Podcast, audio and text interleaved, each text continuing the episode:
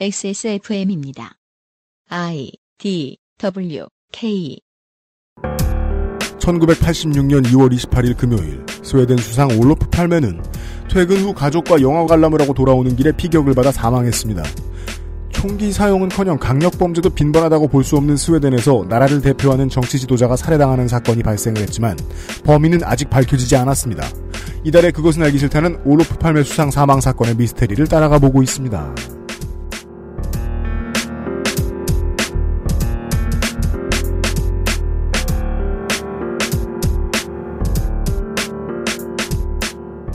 지구상의 청취자 여러분, 오디오북 소라소리 잘 들으셨습니까? 일요일에 방송되는 오랜만이네요. 그것은 알기 싫다. 241번째. 오랜만에 일요일 순서에서 인사드립니다. XSFM의 유승균 PD입니다. 윤세민 기자 앉아 있고요. 네, 안녕하십니까. 윤세민입니다. 그, 잠 잘 오게 하는 음료 있잖아요. 느린 소. 근데 뭐 느린 소는 이제 한국에서 파는 건 따로 있어요. 네. 예, 이렇게 단잠이라고. 아, 그래요? 네, 어. 영어로. 음. 네. 얼마 전에 그걸 샀는데 원 플러스 원이어가지고 하나를 냉장고에 넣어놨었거든요. 네.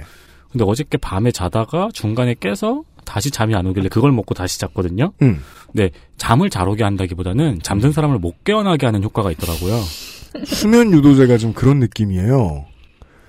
그 몸이 지쳐서 잠에 적당한 상태가 돼서 잠을 자는데 음. 아침에 일어나도 약발이 계속 살아 있어가지고 네. 다음 날이 힘든. 그래서 그 아주 스웨덴처럼 자고 무슨 소리야? 스웨덴처럼 자는 건 뭐야? 이- 일어나니까 좀 늦었더라고요. 스웨덴 가보신 적 없다 그랬잖아요. 여기서 알게 된 스웨덴이요. 아, 우리가 상상하는 우리가 가지고 있는 스웨덴에 대한 이미지는 어제 이후로 자는 나라인 네. 것처럼 되어버렸다. 사람을 잘 믿는 나라. 음, 잘 믿긴 해요. 네. 북유럽 이야기를 전달해 주시는 북극여우님과 오늘도 함께하고 있습니다. 안녕하세요. 어, 우리는 어제요, 올로프 팔메라는 대중 정치인, 스웨덴에서 가장 인기 있는, 혹은 스칸디나비아 반도 3국에서도 영향력이 가장 컸던 정치인, 네. 현대 들어서, 라고 불리우는 이 사람에 대해서 소개를 받았고요. 그렇게 인기 있던 정치인이 의문사 했다는 것도 알게 됐고요. 음. 사실 의문사가 아닐 수도 있는데, 어쩌다 의문사를 하게 되었는지, 도 알려드렸습니다. 네. 자꾸 죄송합니다. 같은 말에서. 이제부터 이 얘기가 시작되는 것 같아요. 아마 다음에 또 말씀드릴 수도 있어요. 지금부터는 암살의 배후를 좀 따라가 봐야 되겠습니다. 그렇죠. 자, 그러면 범인을 찾기 위해서 사건 분석을 할 때 제일 먼저 찾아야 될 게 무엇일까요? 네? 펜과 종이. 지문? 그 전에 먼저 생각을 하셔야죠. 이 뭐요? 사건으로 이득을 보는 사람이 누굴까? 어, 그건 그 알실의 음. 제작 기법이에요. 네. 이 짓을 해서 득 보는 놈이 누구냐. 사실 그게 가장 먼저 제, 이렇게, 어, 점검을 해봐야 될 건데요. 하긴 정치인이 죽었으니까요. 그죠. 음. 그럼 팔매가 사라지면 이득을 보는 집단이 있을까? 팔매를 제거해야 되는 이유를 가진 사람이 누굴까? 이걸 하나씩 점검을 해보면 되겠죠. 그죠. 뉴욕타임즈의 기자가 리브스라는 기자가 있는데 이 사람이 굉장히 어, 열심히 사건을 쫓았더라고요. 그래서 사건 발생 1주년을 맞아서 팔메 암살 수사의 진행 상황을 취재하기 위해서 스웨덴을 찾아왔습니다. 87년이겠군요. 그렇죠. 그가 만난 스웨덴의 고위층의 다수가 팔메 암살은 단순한 미치광이의 우발적 범죄가 아니다. 그리고 리브스에 따르면 비공개를 원한 상당수가 팔메 죽음은 팔메 외교 활동과 관련이 있을 것이다. 라고 말을 했다고 합니다. 음. 팔메는 사실 중립국인 스웨덴의 지위를 이용해서 걸프 전쟁에 개입을 했었거든요. 음. 그래서 제3세력으로 이란과 이라크를 오가면서 평화를 중재해 오는 활동을 하고 있었어요. 유엔에서 미션을 받아서. 아, 여기서 말씀하시는 걸프전이란 빌 클린턴이 일으킨 걸프전이 아니고 시대가 어, 안 맞아요. 음, 그쵸. 이란 이라크 전쟁이라고 그렇죠, 우리가 흔히 그렇죠. 부르는. 네. 그래서 어 근데 그때 스웨덴의 주요 아까 말씀하셨던 스웨덴의 다양한 기업이 있지만 주요 수출 산업 중에 하나가 사실 무기입니다. 무기입니다. 그렇죠. 사브도 사실 무기 회사 중에 하나고 맞습니다. 음, 네. 또 여러분 잘 아는 노벨. 알프레드 음, 노벨. 그렇군요. 그렇죠. 노벨 인더스트리에는 굉장히 많은 그 무기 제조사가 속해 있죠. 음. 스웨덴의 그 위대한 과학자는 스웨덴을 먹여 살리는 산업을 만든 사람이기도 하다는 겁니다. 그렇습니다. 그렇습니다. 네. 네. 게다가 사실 팔매는 불법 무기 판매에 관한 특별 조사를 지시했었거든요, 당시에. 그래서 익명의 제보자가 팔매 죽음이 어쩌면 무기 제조, 제조사의 영업 활동에 큰 타격을 준 그의 결정과 무관하지 않을 것이다. 이렇게 말을 했다고 합니다. 음. 그래서 스웨덴 바깥에서도 팔매의 죽음이 이란 이라크의 관계 개선을 위한 팔매의 국제적인 활동과 관련이 있을 것이라는 의심이 많이 제기됐고요. 아, 시장을 망쳐놓는 사람. 그렇죠. 그리고 뭐 이란 이라크 쪽에서도 싫을 수도 있겠죠. 전쟁을 원하는데 평화를 중재한다면 스웨덴 경찰이 이런 제보를 굉장히 많이 받았대요. 그래서 외교부에 관련 자료를 요청을 했는데 외교부는 상당히 방어적으로 아 이거는 국가 안보에 관련된 영역이라서 뭐 줄 수 없다, 기록이 없다 이런 답변을 했다고 합니다. 오호 의외네요. 네, 사실 의외예요. 여기는 정보 공개 정보가 굉장히 발전한 나라라서 웬만하면 이유를 묻지 않고 정보를 다 주거든요. 네. 그래서 어 제한된 조사에 그쳐야 했었고 음. 또 당시 정황을 봐도 수사의 진행 과정을 봐도 이 팔매 암살 뒤에 뭐가 있는 게 아닐까 이런 한 개인의 우발적인 범죄가 아니지 않을까 하는 의심을 지우기가 어렵습니다. 이렇게까지 해결이 안 되면 모든 걸 다 의심하게 되기 때문에 그렇죠. 경찰은 왜 이렇게 늦었어도 의심의 대상이 네, 돼요? 네. 그렇죠. 네. 맞아요. 그리고 또 사실 아까 말씀드렸지만 팔매 영화 관람 일정이 미리 계획한 게 아니라 그날 당일에 계획이 된 거잖아요. 네. 그럼 이 일정을 어떻게 안 거지? 그러면 영화 보러 간다는 사실을 부인하고 아들 내에만 알았었는데 제3자가 어떻게 한 거지? 그럼 도청했나? 음, 이런 생각까지도 하게 되는 거죠. 더 나가면 아들이랑 며느리도 의심할 수 있죠. 네. 네, 세상에 별일이 다 있으니까요. 그래서 팔매와 스무 살부터 알고 지내던 사이 노르웨이 평화학자인 요한 갈퉁이라는 사람이 있는데요. 이 사람이 말하기를 스웨덴은 작은 사회다. 배후에 누가 있는지 공소시효를 넘긴 지금까지 밝히지 못했다는 것은 말이 안 된다. 아직도 팔매의 죽음에 대한 언급은 사회에서 터부시되고 있다. 그렇다면 숨기고 있는 것이다. 음. 그러면서 나는 내 말을 98% 확신한다. 이렇게 말을 했어요. 뭔가 과학자 같은 말을 하고 왔어요. 그렇죠. 99%도 아니고. 2%가 뭐였을까요? 그러게요. 저도 참 그게 궁금했어요. 내가 틀릴 수도 있으니까 음, 정도겠죠 그냥. 그죠. 근데 99%는 약간 밥맛이 없어 보이니까. 그 98%를 신뢰해서 지금부터 좀 따라가 보겠습니다. 광고를 듣고 와서요. 네. 그것은 알기 싫다는 한국에서 처음 만나는 반값 생리대 29데이즈에서 도와주고 있습니다. 도와는 주고 있는데 팔기가 어렵습니다. 도화만 드리고 팔진 않습니다. 물량 품절이라서요. 좀 어. 거의다가. 예. 잠시 후에 김상조가 말씀드릴 거예요. XSFM입니다. 장난치지 마라. 한국에서 처음 만나는 반값 생리대. 29days. 빅그린 최대 63%, 황해의 1위 20%, 바이로메드 최대 2만원 할인, 술친굼 커피 아르케 선물 세트, 새로워진 평산네이처의 아로니아진, 라파스티체리아의 신제품 쇼콜라또, 레노버 노트북을 사면 신세계 상품권 5만원까지. 올 추석 쇼핑은 엑세스몰, 믿음으로 꽉 찬 장바구니. 순면 감촉 커버 잘 만들고 제갑 29 days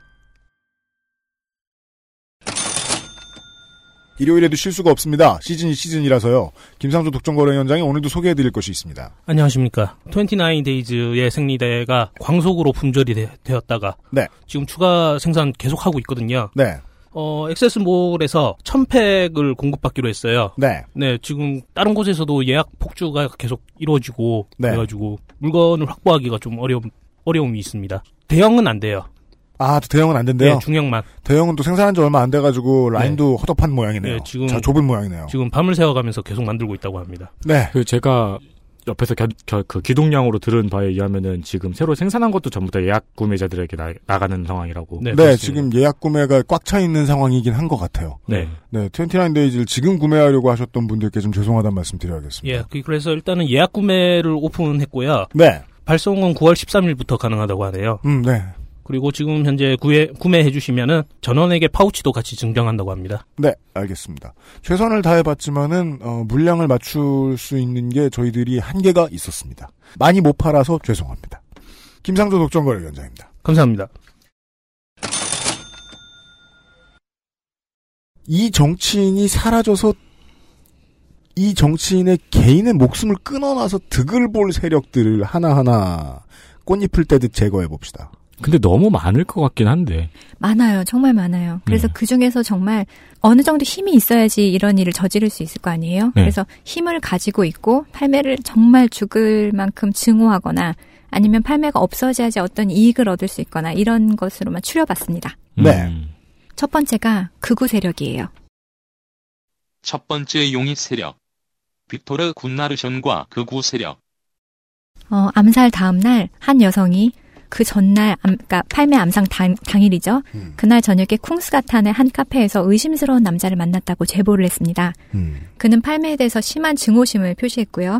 그가 명함을 건네줬는데 그 명함을 잘 갖고 있다. 음. 그리고 당시에 카페에 있던 다른 몇 사람도 팔매에게 앙심을 품은 한 남자가 암살에 사용했다고 말하는 무기로 보이는 총을 들고 있었다. 이런 제보를 해왔어요. 357 매그넘. 그렇죠. 사건이 발생한 지 일주일이 지나서 1986년 3월 8일입니다. 경찰은 명함에 적혀 있던 사람, 빅토르 군나르시온이라는 사람을 검거를 했는데요. 신문 당일에 풀어줬대요. 음. 그리고 3일 후인 3월 12일에 다시 용의자로 체포를 했습니다. 이 군나르손이라는 사람은 직업이 없었어요. 음. 그리고 여러 극우 단체에 소속이 되어 있었다고 합니다. 음. 어, 그 중에서 가장 잘 알려진 사실은 그가 린든 라롯이라는 사람의 추종자였는데요. 린든 라로시. 린든 헤르마일 라로우시 주니어 1922년생 미국의 정치가 스스로를 좌파라 부르고 노동운동의 지지자라 칭했으며 그의 정당 역시 미국 노동자당이었으나 그가 만든 사조인 라로시 movement는 엘리트 혐오의 환경보호론자 혐오, 페미니스트 혐오, 성소수자 혐오에 노조 혐오, 유색인종 혐오, 유태인 혐오, 좌파 혐오 등 광범위한 혐오를 주된 동력으로 삼았습니다. 헤리티지 재단은 이것을 미국 역사상 가장 이상한 정치 집단이라 불렀고 상당수 언론이나 연구가들 역시 라로시 movement는 정치적 목적보다는 개인에 대한 우상 숭배의 성격이 더 강하다고 비판하였고 프리메이슨 운동의 변종이라는 평가를 하기도 하였습니다. 2009년에는 버락 오바마 대통령을 히틀러에 비교했다가 오랜만에 세간의 관심을 받기도 했습니다. 라로시 본인은 1976년부터 2004년까지 가능성은 없었으나 꾸준히 대통령 선거에 출마하거나 민주당 대통령 후보 경선에 참여한 꾸준 출마자로도 유명하며 모든 꾸준 출마자들이 그러하듯 출마 경력을 이용하여 새를 불려 라로시 무브먼트 관련 단체는 현재 미국, 독일, 캐나다, 호주, 스웨덴, 멕시코 등지에서 활동하고 있습니다. 스웨덴 내에서도 유럽 노동자당, 유럽 노동자당인데 사실 여기는 극우 조직이에요. 음. 그래서 미국의 극단주의적인 정치 지도자, 파시스트다 이런 의심을 받는 사람이었는데 음. 어, 이 사람이 속해 있는 유럽 노동자당이 팔매에 대해서 항상 극단적인 증오를 공공연하게 표시하는 걸로 유명한 당이었거든요. 네. 그래서 사람들이 이상하게 생각한 게 여기가 세력은 되게 없는데 자금줄이 튼튼하단 말이야. 그래서 돈을 어디서 받는 거야? 이런 의심이 있었는데 아, 어, 이 조직이 미국의 중앙정보부 CIA와 연결되어 있다는 뭐 그런 설도 있습니다. 확인은 안 됐지만 그렇죠. 헐렁한 조그만 조직이고 백색 테러 부추기는 소리나 하고 앉았는데 음. 돈이 궁해 보이지 않으면 음. 어, 의심해야죠. 네. 어, 어, 사실 팔매 가문은 굉장한 부유층이었어요. 음. 어, 150년 전만 해도 팔매 집안이 현재 스웨덴에서 가장 부유한 재벌로 손꼽히는 가문이 있는데 아시죠? 발렌베리 가문 19세기의 은행가 앙드레 오스카 발렌베리가 만든 은행이 성공을 하면서 이후 150년이 넘는 기간 5대에 걸쳐 세습 경영을 하며 은행, 항공, 가전, 통신, 건설, 제약 등 다양한 분야의 기업, 에릭손, 일렉트로룩스, 로봇 관련 복합 기업인 ABB, 항공기업 SAS 그룹 등 100여 개 기업의 지분을 가지고 있습니다. 현재 발렌베리 소속의 기업은 스웨덴 주식시장 시가총액의 40%를 차지하고 있으며 이 기업들이 스웨덴에서 유지하고 있는 피고용인의 수 역시 스웨덴 국민의 40%에 이릅니다. 저 빼고 다들 아세요? 안드로이드가 자세히 알고 있어요. 그래요. 네. 아까 말한 뭐 일렉트로룩스 이런 기업이 다 이 발렌베리 가문의 소유예요. 어. 그래서 한때는 삼성이 이 발렌베리가를 자기네 모델로 삼아가지고 조사를 했다고 하더라고요. 음. 아무튼 이 발렌베리 가문하고 쌍벽을 이루는 게 바로 팔메 가문이었어요. 음. 팔메 가문이 금융계를 주름잡던 한때 큰 손이었거든요. 음. 그래서 팔메가 자라던 무렵에 이제 팔매 집에는 외국어를 해주는 가정교사가 있었고 가정부도 있었고 헉. 또 당시에는 대학 가는 것도 쉽지 않았지만 팔매는 미국으로 유학을 다녀왔습니다. 음. 그리고 팔매가 나고 자란 집 지금도 있죠. 스톡홀름 중심가 외교지구라는 곳이 있는데 음. 어, 이 동네는 이제 외교가 이렇게 우리도 저기 어디지? 저- 한남동이요. 네, 한남동이나 저쪽 뒤로 넘어 성북동 이런 데 음. 가면은 관저 같은 데가 있는 동네가 있잖아요. 못 사는 나라의 외교 지구가 따로 있는 이유는 거기에 경찰 병력을 따로 투입해 주기 때문입니다. 아, 그렇구나. 여긴 집이 넓어서 그런 것 같은데. 거기만 집을 따로 넓게 해 줘요. 네. 예, 음. 그러니까 그 못 사는 나라에 부촌이 있어야 되는데 부촌을 작게 만들어 놓고 음. 그 부촌 중엔 보통 외교지구도 따로 있는 경우가 음. 많죠. 하여튼 팔메가 자- 나고 자란 집이 바로 이 외교지구에 있는데 지금 팔메가 팔메 생가라고 해야 되겠죠? 여기가 루마니아 대사관으로 쓰이고 있어요. 음. 그래서 3층짜리 건물이었는데 아래층에는 빌트 가문이 들어가서 세를 살고 있었거든요. 음. 근데 이 빌트 가문은 어떤 사람이냐? 팔메 다음번 에 당수, 그러니까 수상이 되는 사람이 같은 집에서 살고 있었던 거죠. 음. 그래서 이 사람은 팔매의 정적이고 보수당의 대표입니다. 그 당시에 사실 대부분의 부유층의 사람들은 자연스럽게 보수당에 입당을 하거든요. 근데 팔매는 자진해서 자기가 3인당에 들어간 거예요. 당시 3인당에는 거의 초등학교 졸업한 사람이 대부분이었는데 팔매는 유학을 갔다 온 대학을 나온 사람이었죠. 강남 사회주의자군요. 그쵸. 강남자파라고 쉽게 네. 생각하실 수도 있어요. 어, 팔매가 토론에 굉장히 능했다고 했잖아요. 네. 그래서 3인당의 대표 토론수였고, 또 매번 TV 토론을 할 때마다 보수당은 팔매한테, 에이씨, 이렇게 밀리게 되는 거예요. 음. 음. 그러니까 극우층에서는 팔매를 매우 적대시하는 거죠. 그래서, 야, 너는 사실 우리 쪽에 속해야 되는데 왜 그쪽에 들어가서 우리를 공격하는 거야? 이런 감정적인 배신감? 그래서, 어, 팔매를 너무 너무 너무 싫어해서 이게 그냥 싫은 게 아니라 진짜 누구를 싫어할 때 막 이유 없이 막 싫어하는 거 있잖아요. 혐오하고 막 이런. 그래서 팔매를 미워하는 게 일상적인 수위를 넘어서는 수준이었다고 해요. 제가 여러 가지 싸움에서 져봤습니다만 토론 배틀에서 지는 게 제일 기분 나빠요. 그래서 요즘은 토론을 피하죠. 맞아요. 네. 어, 팔매가 암살당하기 전에 1년 동안 팔매 앞으로 온 편지 중에 되게 많았지만 그 중에서 위협과 모욕을 담은 편지, 어떻게 하겠다, 막 이런 담은 편지가 200통이 넘었다고 합니다. 그리고 아까 말했듯이 막 혐오가 너무 심해서 팔매 얼굴을 만든 인형 뭐 지- 허수아비가처럼 만들어서 불을 태우기도 하고 뭐 하영식도 하고 정말 어 스웨덴에서 이런 일이 있나 싶을 정도로 팔매에 대한 증오가 어 있었다고 해요. 부도교를 믿는 사람들이 남아 있는 건가요?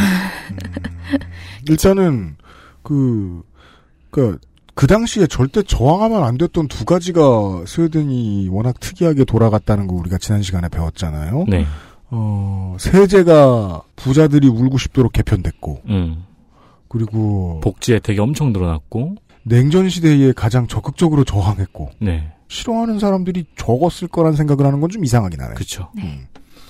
또 팔매가 어, 이쪽 극단에 있으니까 저쪽 극단에 있는 사람들은 싫어할 수도 있었겠죠. 다시 돌아가서 아까 말했던 그 용의자 빅토르 군나르숀 이 사람의 집에서 팔매에 대해 악의적으로 쓴 유인물이 발견이 됐습니다. 음. 경찰은 암살 당시에 목격자들이 용의자가 입고 있었다고 말한 코트 그거하고 비슷한 겉옷도 거기서 발견이 됐어요. 근데 그런 건 좀 흔한 템이었을 것 같기도 한데. 그렇습니다. 무릎 길이에 헐렁하고 모자가 달린 두꺼운 겨울옷은 스웨덴에서 누구나 하나씩 갖고 있는 아이템이거든요. 지금 거의 그 한국의 청소년이 무슨 살인 사건을 저질렀는데 네. 용의자는 어, 북면 패딩을 입고 있었다. 그렇죠. 말도 안 되는 소리야. 그 김서방이지 김서방 그건. 네. 그리고 또 당시에 있었던 과학수사팀에 따르면 이 군나르존의 겉옷에서 탄약의 흔적이 발견이 됐는데 하지만 이것은 암살 무기와는 다른 탄약이다. 그리고 현장에서 범인을 가장 가까이서 본 아까 그 부인 리스벳 팔메는 그 옷은 범인이 입고 있던 것과 같은 옷이 아니다 이렇게 말을 했다고 합니다. 음. 머리가 있다면 그 옷은 버렸겠죠. 그렇죠. 조사 과정에서 군나르숀은 그를 신고한 여성, 아까 어떤 카페에서 이 사람을 신고한 사람이 있- 있었잖아요. 이 카페 이름이 몽쉘이라는 카페인데, 어, 여기서 몇몇 사람들하고 내가 이 얘기 나눴던 건 사실이다. 그런데 나는 카페를 나와서 쿵스가탄의 리골레토 극장에서 영화를 보고 맥도날드에 갔다. 그리고 그날 카페에서 본 다른 목격자가 그날 밤 이 사람이 어 맞다 이 사람 10시에서 11시 30분 사이 카페를 나선 거 맞다 이렇게 말을 했고요. 그 다음에 카페에서 어 팔매가 암살당한 지점까지 거리가 400m거든요. 근데 사실 여기가 걸어서 5분 거리예요. 그러니까 그렇게 치면 특별한 알리바이가 없는 셈이죠. 아. 카페를 나선 이유고 음. 그다음 5분 거리니까. 음. 현장에서 범인을 본 사람 중에 이 사람이 범인이다 이렇게 지목한 사람이 없었어요. 당시 용의자들 이렇게 세워놓고 뒤에서 안 보이는 데서 네, 네. 저 중에 누구 근데 이 사람을 지목한 사람은 하나도 없었어요. 음. 그래서 이제 경찰은 검찰의 지시로 그를 풀어준 다음에 이 사람의 집에 전화를 도청을 했거든요. 음. 근데 특별한 내용이 잡히질 않았다고 해요. 음. 그럼에도 이 사람은 계속 경찰의 용의선상에 머물러는 있었습니다. 그리고 스웨덴 구급파 사이에는 사회주의 성향이 짙은 팔매, 팔매가 사회주의 성향이 짙다고 생각했기 때문에 이 팔매 이놈 뭐 우리로 치면 빨갱이 같은 거죠. 소련에 팔아넘길 거야 막 이렇게 확신하는 사람이 많았다고 해요. 아. 그래서 팔매 이 사람 이거 소련의 스파이 아니야 막 이런 소문까지 돌았다고 하는데 음. 그래서 극우파였던 라로시 역시 소련을 극도로 혐오, 혐오했고 그래서 팔매를 혐오하는 사람이 많았고 그래서 팔매를 혐오하는 사람이 극우파일 것이다. 이게 정황상의 이제 추정이었던 거죠. 음. 하지만 경찰은 며칠 지나지 않아서 증거 불충분이다 이러고 이 사람을 석방을 했습니다. 한편 이 사람이 검찰에서 풀려난 다음에 미국으로 이주를 했거든요. 네.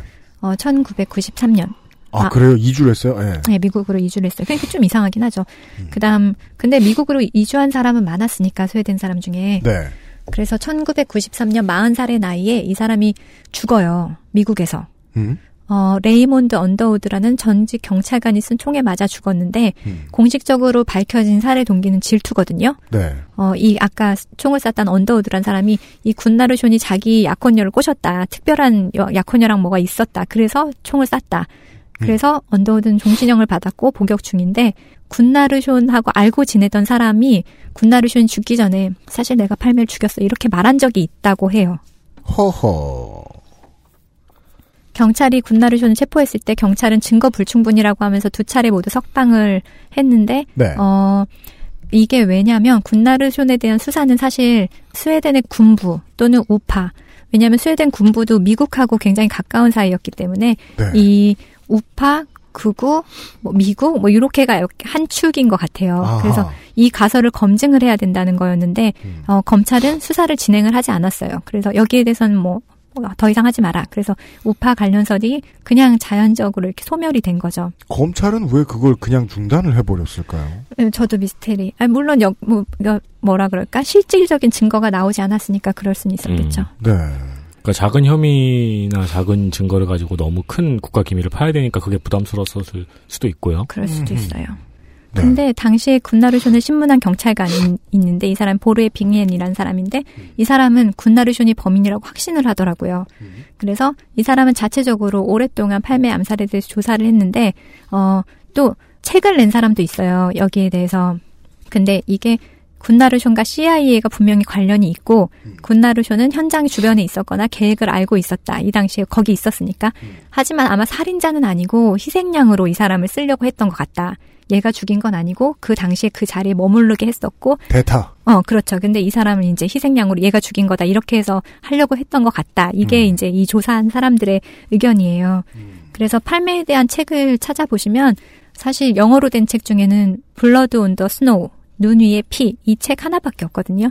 근데 이 책은 사실 팔메 암살에 대해서만 쓴 책이에요. 얀 본데숀이라는 역사학자가 썼는데 이 사람도 같은 의견입니다. 아. 아, 이, 이 군나르숀이 그 현장에 있었을 것이고 범인은 아니더라도 연결이 돼 있고 CIA에 음. 관련이 있을 것이다. 음. 아, 이 사건에 대한 수사에 대한 내용이 자세히 들어가 있는 책, 영어로 구할 수 있는 게 이거밖에 없다고요? 네. 한국어로 듣기도 어려운 일이네요. 그러게요. 어. 네. 네. 한편 어 이건 다른 얘기긴 한데요. 무죄 추정의 원칙 이런 거 있잖아요. 음, 그래서 네. 피해자 인권 보호에 스웨덴 언론 되게 예민하거든요. 그래서 군나르숀이 용의자긴 하지만 이름을 말할 수가 없어요. 그래서 근데 너무 중요한 용의자예요. 그렇죠. 그래서 32살짜리라고 표현을 했어요. 서- 이 32살. 신기하네요. 군, 군군, 이렇게 하면. 아니, 군, 군씨. 그러니까 그것도 내놓으면 안 된다는 거 아니야. 인권을 보호해야 되니까. 사실 음. 성별도 안 드러나는 거죠. 32살 이렇게 하면. 그렇죠. 음. 근데 이거는 정말 순간 너무 귀여워져 버렸는데요. 그러니까요. 근데 더 재밌고 귀여운 거는 수사하는 과정에 이 사람의 생일이 지난 거예요. 그래가지고 이 사람들이 막 논의를 하면서 어떡할까 어떡할까. 그래가지고 다 33살로 아니, 다시 근데 바꿨어요. 그러면은 그때가 생일인 사람으로 압축되잖아요. 근데 막 스웨덴 아, 전체, 실수구나. 전체 한 명 있어.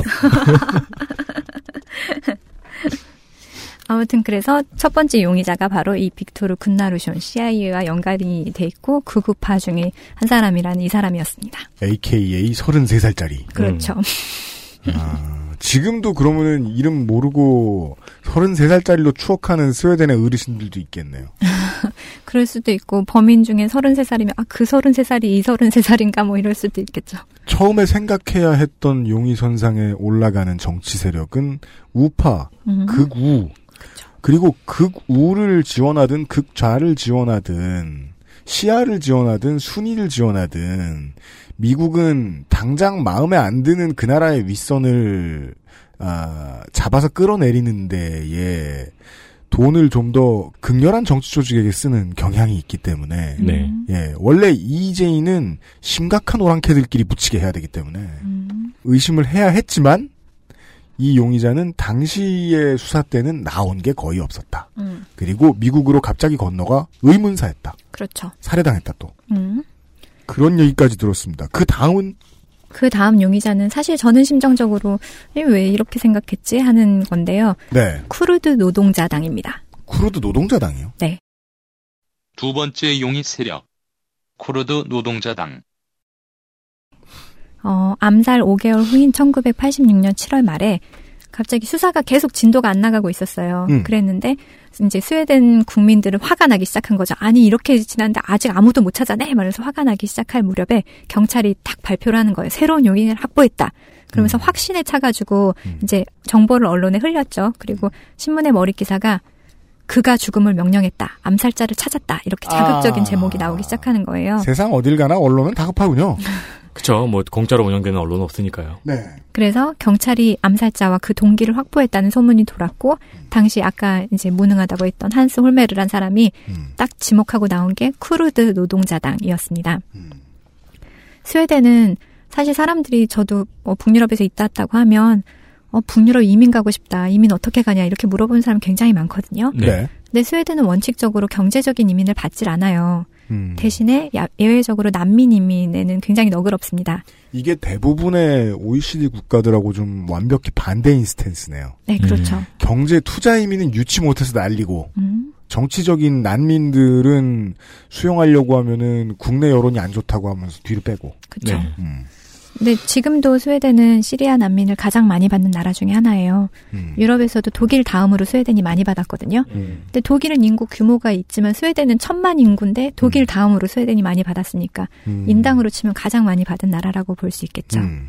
어, 이때는 이제 쿠르드계 이민자들이 핍박을 너무 많이 받아서 터키, 이란, 이라크 이쪽에 거주하던 이민자들이 60년대에 스웨덴으로 굉장히 많이 건너왔다고 해요. 음. 그래서 주로 유럽하고 아시아에 걸쳐서 흩어져 있던 인구가 3천만 명 정도 되는데 이제 독립국가를 쿠르드 국가를 세우지 못한 소수 민족 중에서 세계 최고 구- 규모였죠. 그렇습니다.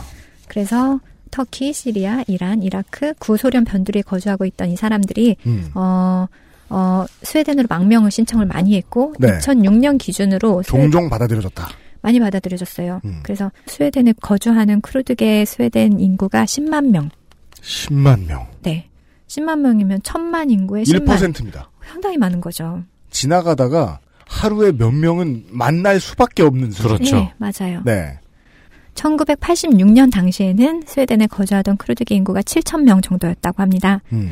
그 쿠르드계 이 사람들이 자기 당을 세웠어요. 쿠르드 노동자 당이라고 해서 음. 이제 독립을 목표로 한 그 당이었는데 정치 조직이었는데 음. 이 조직이 어 스웨덴에도 지부를 두고 있었거든요.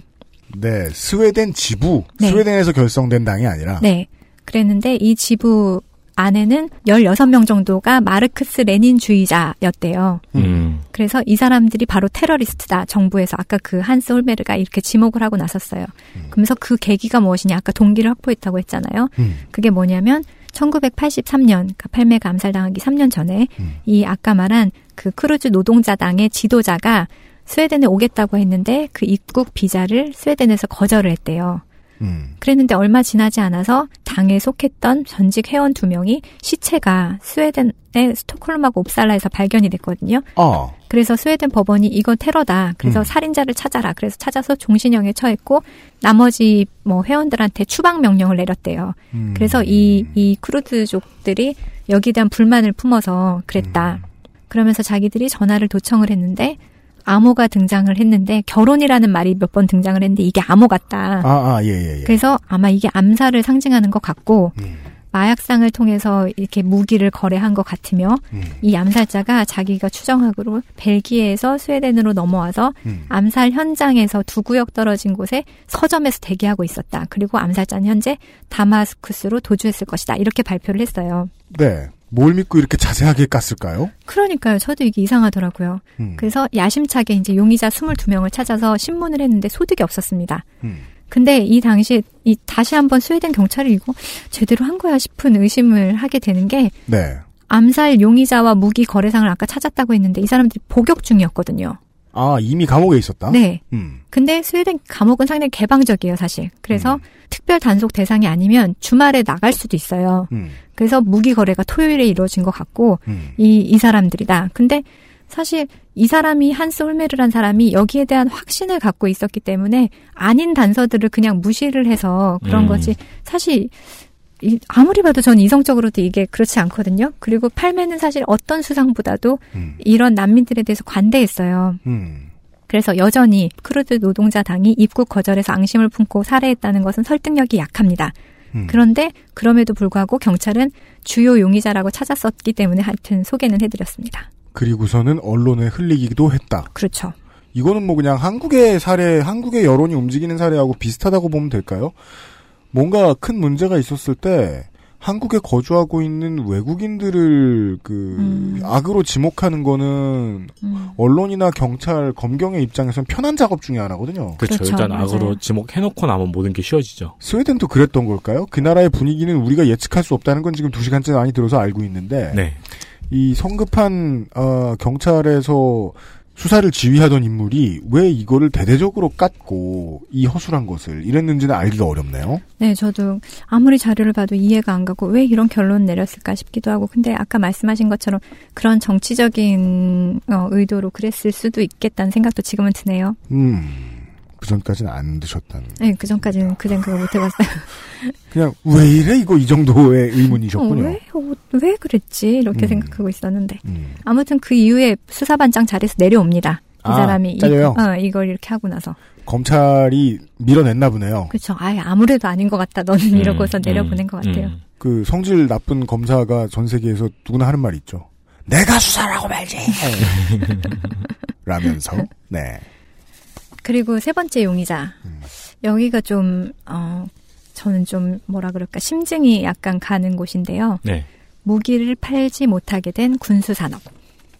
아, 그죠. 이제야 좀 이해되는 용의자를 만나는 기분이 듭니다. 음. 뭐냐면 요 앞에 쿠르드 노동자당의 경우에는 아무리 실제로 그 테러를 벌이고 싶어 하는 사람들이 있다고 하더라도 난민 수용에 가장 적극적인 정치인을 음. 해코지할 가능성이 그렇게 높아 보이지 않았기 때문에 네. 그리고 그 앞에 있던 극우정당 소속의 청년 같은 경우에는 정말로 미국에서 도와줬다면 그나마 더 밝히기 힘든 점도 있고요. 음. 그리고 그 다음에 용의자는 또 있습니다. 그리고 그 용의자는 군수산업이라는 배경을 가지고 있는 모양이군요. 네. 그 얘기를 잠시 후에 들어보시죠. 그것은 알기 싫다는 김치가 생각날 땐 콕 집어 콕김치에서 도와주고 있습니다. XSFM입니다. 콕 집어 콕. 깔끔한 맛의 경기도 김치를 만들기 어려울 땐 콕 집어 콕. 오차 없이 지켜지는 절임 과정, 양념 배합, 저온 발효, 숙성. 정부가 보증한 전통 식품 인증 업체예요. 그러니까 김치가 생각날 땐 콕 집어 콕. 올 추석 쇼핑은 엑세스몰. 믿음으로 꽉 찬 장바구니.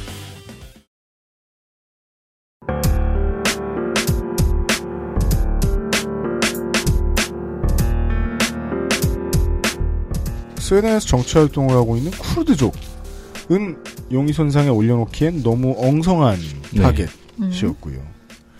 미국을 등에 업고 있었을 것으로 의심되는 극우 청, 극우 정치 세력? 집단 소속 청년은 애매했고 지금은 죽었습니다. 군수 산업을 의심하지 않을 수 없습니다. 세 번째 용의 세력. 무기를 팔 수 없게 된 군수 산업. 세상에 드러나는 많은 일의 범인으로 지목이 되죠. 그게 이제 그, 본 아이덴티티 시리즈를 보면, 네, 네. 네. 음. 확실해진다는 느낌을 받아요. 제이슨 본이 저 고생을 하는 것은. 다 군, 군수산업. 은근히 예. 보면 영화에 되게 감회를 많이 받으세요. 네, 나 잘 울어? 네. 1976년에 팔매가 선거에서 패해요. 음.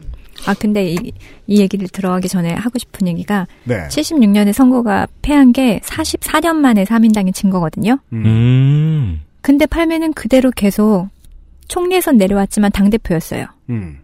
그러니까 우리로 치면 44년 동안 선거에서 한 번도 진 적이 없는데 선거에서 졌어요. 음. 근데 뭐야 당대표 비대위가 꾸려지고 개파 간 갈등이 심각해지고 그렇죠. 일단 사퇴부터 하고 중간에 막 싸우고 있는데 어떤 의원이 노래 부르다가 혼나고 문자 일부러 기자한테 보여주고 예.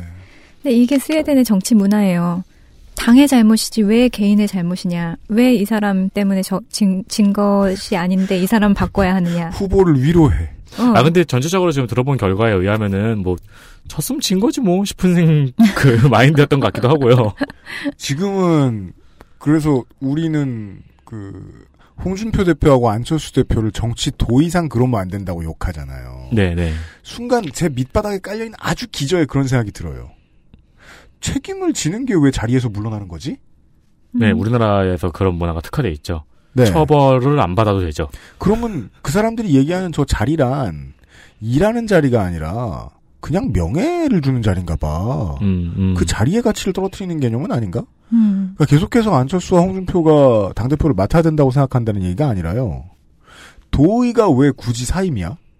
음, 그죠. 네. 하는 생각은 했었어요. 그러니까 우리나라에서는 많은 분들이 불만이 있잖아요. 굉장히 많은 문제들이 사임으로 끝나는. 음. 44년 만에 여당이 야당으로 바뀌었는데 대표는 그 자리에 있었다. 네, 그 자리에 있었습니다. 신기하네요. 네. 그래서 한편 팔매는 아 총리로 일할 때보다 상대적으로 시간 여유가 많아졌다. 이것도 봐요. 말도 안 되죠. 지면 진 거지 뭐 하는 마인드라니까요. 이것도 말도 안 되죠. 그래서 평소에 관심이 많았던 국제 문제에 적극적으로 관여하기 시작했습니다. 시간이 많아요. 제3세계에 있어서 팔매 영향력 당시에도 이미 총리 시절에 활동을 많이 했으니까요. 음. 그래서 당시에 유엔 사무총장이 쿠르트 발타, 발타임이었는데 이 사람이 팔매한테 그러면 지금 내려와 있으니 이란 이라크 전쟁을 한번 중재해 보는 것이 어떻겠느냐 이렇게 제안을 했어요. 음. 그래서 이란 이라크 전이 1년 넘게 지속되는 상황이었는데 팔메가 82년에 스웨덴 총리로 선거에 이겨서 다시 재집권하기 직후까지도 스웨덴 에 이란의 수도 테헤란과 이라크의 수도 바그다드를 오가면서 계속 중재를 했습니다. 와, 우리는 말이에요. 이런 국제 정치 정치 무대에서 그 국가 지도자가 들락날락할 수 있는 건 미국 대통령밖에 없는 줄 알았는데 그러게요. 네. 예를 들면 한국 대통령이 그런 데 나가서 일을 하고 있으면 야당이 민생을 안 돌본다고 뒤집을 거 아니에요. 근데 일단 지금 네, 대통령은 아니고 로텐더 홀에 앉아 있고 막. 근데 나중에 총리가 돼서도 중재 활동을 했다는 거 아닙니까? 네. 어, 스웨덴은 다 아시다시피 중립국이지만 어, 아주 옛날부터 이런 철학이 있었어요. 힘 없이는 중립 없다. 스스로를 지킬 힘이 없이는 중립 노선을 유지할 수 없다. 그래서 군사대국의 위상을 지키고 있었고 그럼요. 돈 없이는 진보 없어요. 음, 그 네. 저희 사무실에도 무기가 가득해요. 그래요. 신발 많이 타요. 아 언제든 농구를 해서 이길 수 있어야 돼요. 네. 야구 배트도 하나 있어요.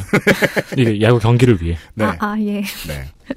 그래서 스웨덴은 자체적으로 무기 개발에 힘을 많이 썼고요. 음. 그래서 굵직한 무기 제조사가 여러 개 됐었습니다. 네. 그리고 스웨덴이 인구가 많지 않아서 내수 시장이 작기 때문에 국민 총생산의 대부분을 수출에 의존하는데 음. 무기도 굉장한 수출 품목 중의 하나였죠.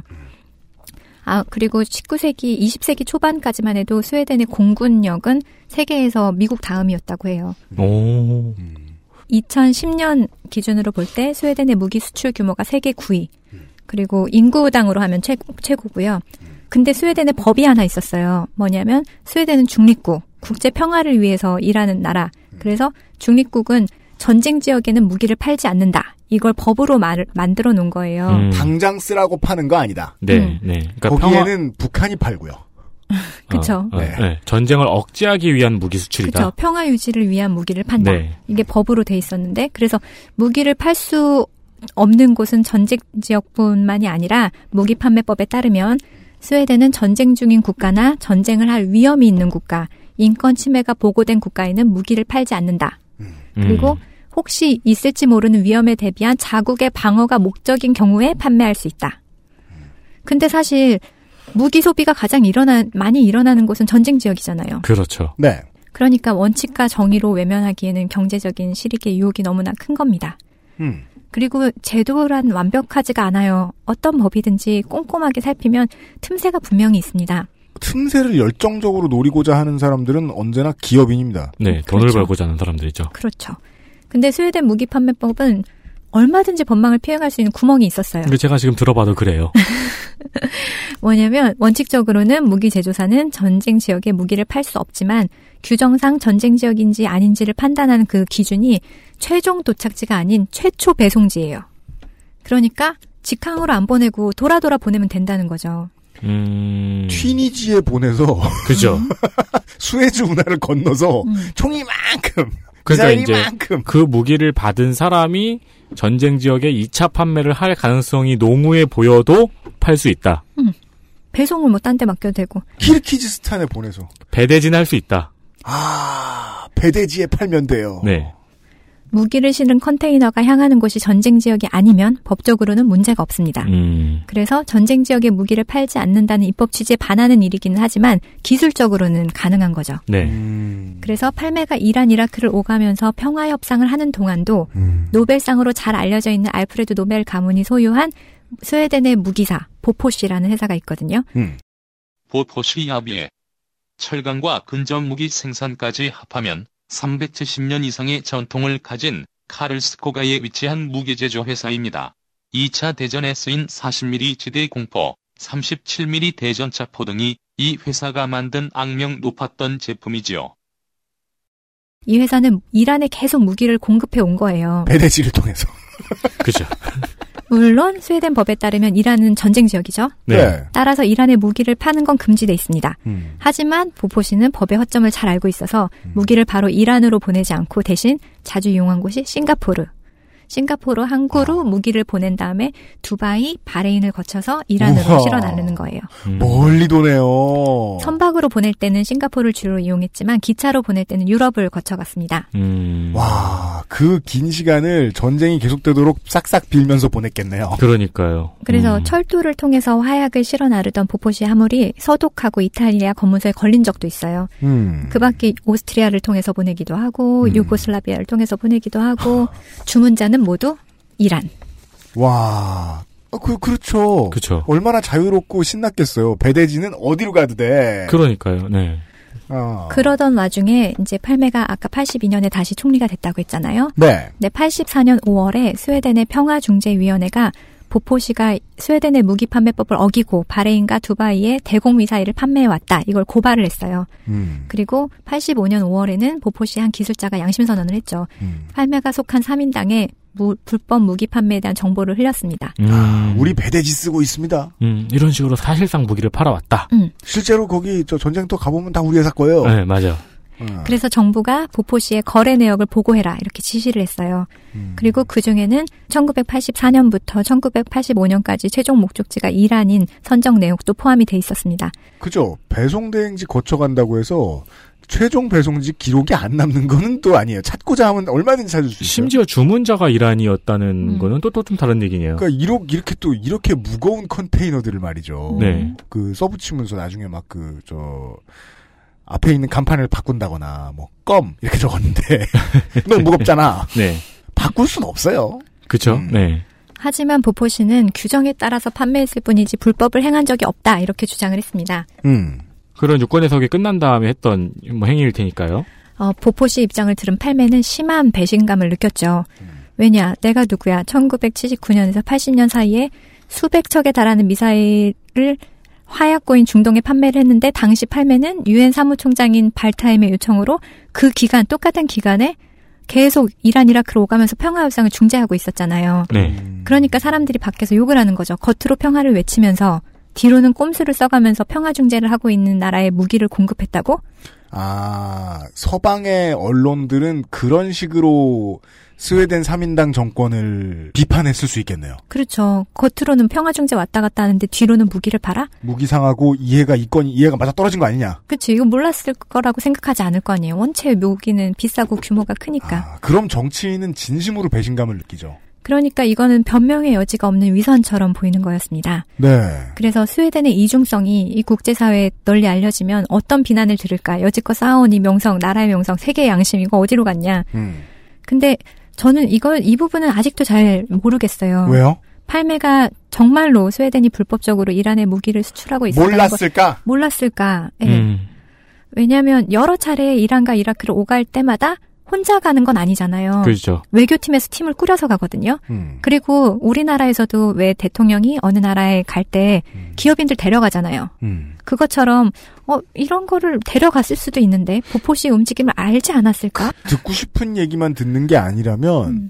그 나라에서의 정상회담 혹은 실무자 실무진급 뭐 장관급 이런 사람들을 만나면서 스웨덴 무기가 거기 들락날락 하고 있다는 얘기를 들었을 수는 있었을 것 음, 같아요. 못 들을 수가 없죠. 그러니까요. 저도 그래서 이 부분이 참 저도 알 수 없는 납득이 안 가는 부분이긴 하지만 망자 본인을 의심해야 되는 상황. 그렇죠. 그러나 이제 팔매의 반응, 대응 그리고 그 이후에 전개된 상황을 보면 정말 몰랐던 거 아니야? 이런 생각이 들기는 합니다. 음, 이거 진짜 알 수 없는 부분이네요. 네.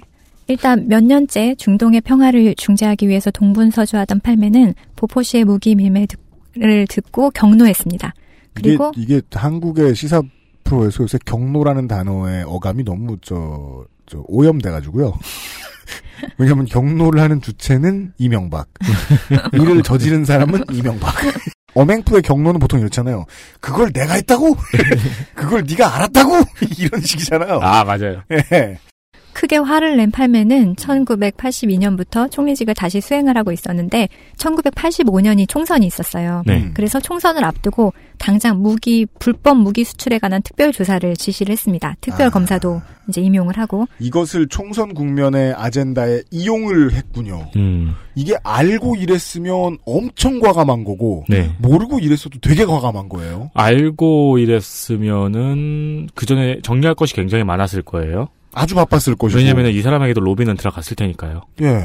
근데 또 생각해 보세요. 총선을 앞두고 불법 무기 수출에 관한 특별 조사를 지시했다는 건 총선에 유리하니까 지시를 했을 거 아니에요? 네. 그렇게 믿어야죠. 네. 어. 근데 우리나라에서 이렇게 수출을 많이 하고 돈을 벌었는데 이거를 이거를 하는 걸 국민들이 그러면 수출하지 말라는 생각을 하고 있으니까 이걸 지시했을 거 아니에요.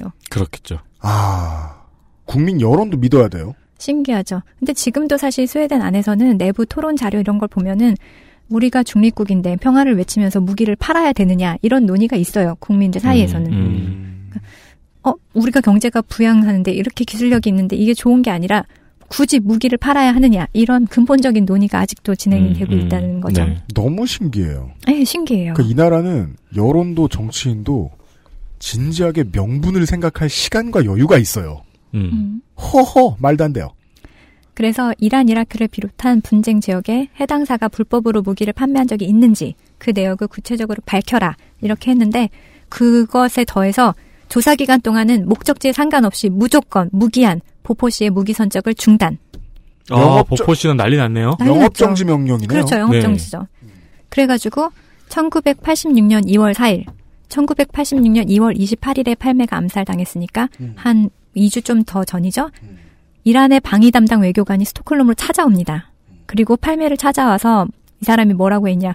주문한 무기가 도착하지 않는다. 수송 지연에 대해서 공식적으로 항의를 했습니다. 아. 그게 팔매 암살이 있기 24일 전이에요. 아. 근데 또 이상한 일이 일어나는 게 팔매가 암살당한 지 1년이 지나지 않아서 아까 무기 사찰과 관련해서 특별 조사를 지시했다고 했잖아요. 네. 이 특별 검사 칼 프레드릭 알게르논이라는 사람이었는데 장군이었죠. 이 사람이 이제 조사단의 한 사람이었는데 이 사람이 담당했던 내용이 수출 무기의 구체적 모델, 선정량 여기에 대한 수사를 담당하던 사람이었거든요. 가장 중요한 실무를 맡았네요. 그렇죠. 근데 이 사람이 어, 이 핵심 인물이 특별 검사가 조사 발표 일주일 전에 죽어요. 이거 되게 정치 스릴러 영화처럼 진행돼요. 네, 이게 전 세계가 약간 주목했어야 되는 음. 음, 이야기로 흘러가고 있네요. 아, 이런 뭐 Tinker Tailor Soldier Spy 영화 생각나요. 네, 뭐 아, 아프리카 킥브레이커요? Tinker Tailor Soldier Spy라고요. 검색해 보세요. 예. 제가 빌려드릴게요. 책 있어요. 네.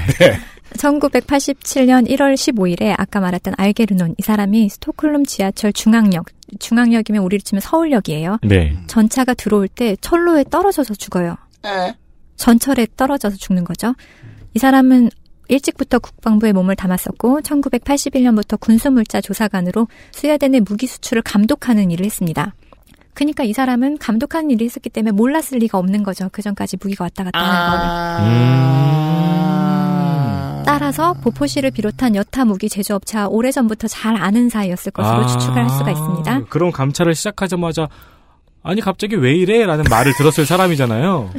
실제로 이 사람은 보포시의 사장하고 몇 년째 개인적인 친분을 유지하고 있었고 예. 또 그날 철로에 떨어져서 목숨을 잃은 그날 이 사람이 보포시의 모기업인 노벨사의 사장 안데시 칼베리라는 사람을 만났어요. 음. 그래서 알, 알게르노는 1월 21일에 무기 조사 이 밀매와 관련한 자기가 조사한 내용을 발표하기로 돼 있었는데 그 일주일 전인 거죠. 일주일 전인 어, 이날 사건 당일에는 오후 4시 45분에 이 칼베리 사장 아까 노벨 인더스트리 그 사람이 알게르노한테 전화를 걸어서 한 만날 수 있겠냐. 네. 그리고 뭐 괜찮다 이러니까 5시 경에 이 칼베리 이 사장이 알게르노의 사무실로 찾아옵니다. 음. 칼베리에 따르면 두 사람은 이 무기 밀매에 관해서 이야기를 나누었다고 해요. 그러니까 뭐 이런 얘기겠죠. 막 김 사장 우리 사이에 이럴 거야. 막 이런 얘기였겠죠. 더 진지한 말투였을 거예요. 김 사장. 알게르논이 회사 차원에서 내부 조사를 진행을 했고 그 사람이 알게르논한테 우리 회사 차원에서 내부 조사를 했고 무기 밀매가 있었으면 인정한다 이렇게 말을 했다고 해요. 음. 그리고 15분 후에 칼베리가 떠났습니다. 알게르논의 비서에 따르면 대화 중에 어, 알게르논이 어, 화가 나서 얼굴이 벌개져 있었는데 칼베리가 떠난 다음에는 평상시와 별반 다르지 않았고 평소처럼 오후 5시 반쯤에 사무실을 떠났다고 해요. 뭔가 사람이 그 되게 많이 화났다가 차분해지는 순간이 와요. 너무 화가 나면 그렇게 되는 경우가 있죠. 태풍의 눈처럼. 네. 이 사람은 회사를 나와서 15분을 걸어서 전철역에 도착을 합니다. 5시 45분이죠. 그리고 5시 45분에 철로에서 들어오는 기차에 떨어져서 취어 죽어요. 한편 알게르논이 철로에서 떨어질 때 목격자가 있었겠죠. 전철이니까. 네. 목격자가 3명이 있었는데 이 사람들의 증언을 종합을 해보면 알게르논이 플랫폼 가장자리에 서서 기차를 기다리고 있었는데 그 뒤에 20대, 30대 정도로 보이는 한 젊은 남자가 기차가 다가오는데 알게르논한테 이상하게 가까이 다가가더라. 네. 이서 가방을 훔치려 그러나 밖에선 이렇게 보였는데 전철이 들어올 때 알게르논을 뒤에서 재빠르게 밀고 에스컬레이터를 타고 뛰어 올라가서 현장을 떠났다. 이게 몇 년, 86년도에 일어난 일인가요? 그 다음에예요. 87년. 네. 아까 말씀드렸지만 팔매가 죽어도 수사는 계속되는 거죠. 암살 방법이 너무 과감하네요. 이래서 그쵸. 스크린 도어가 필요한 거예요. 아니, 뭐, 증인도 많이 남을 것이고, 음. 도망치는데 실패할 수도 있을 것이고. 또 이게 음. 80년대 범죄하고 90년대 범죄하고 2000년대 범죄는 또 다르긴 해요. 그렇긴 하겠지만, 우리가 아는 것보단 고도화되어 있었겠죠. 원래 그, 그, 계획된 범죄 같은데 되게 위험한 방법을 쓰는 건 다급하다는 증거. 아, 그럴 수 있겠네요. 그쵸, 네. 일주일밖에 안 남은 상황이니까. 음. 갑자기 계획된. 음. 어쩜 뭐 설득을 하러 갔을 수도 있고, 그랬는데 이 얘기 잘, 얘기가 음, 잘안 됐을 음. 수도 있고. 음. 아무튼 일각에서는 이 무기 밀매를 조사했던 알게르논의 죽음을 팔매 암살과 연결을 지었습니다. 음. 그래서 이 사람이 보포시 사건을 조사하고 있었기 때문에 살해된 게 아닌가 이런 의심이 제기되고 있었는데요. 경찰은 알게르논의 사인을 자살로 발표를 했어요. 그리고 사건을 종결해 버렸습니다. 경찰 이상해요. 아니, 근데 저는 이 증인의 얘기를 들었을 때 그 생각이 들었어요. 이런 말은 누구나 할 수 있다고.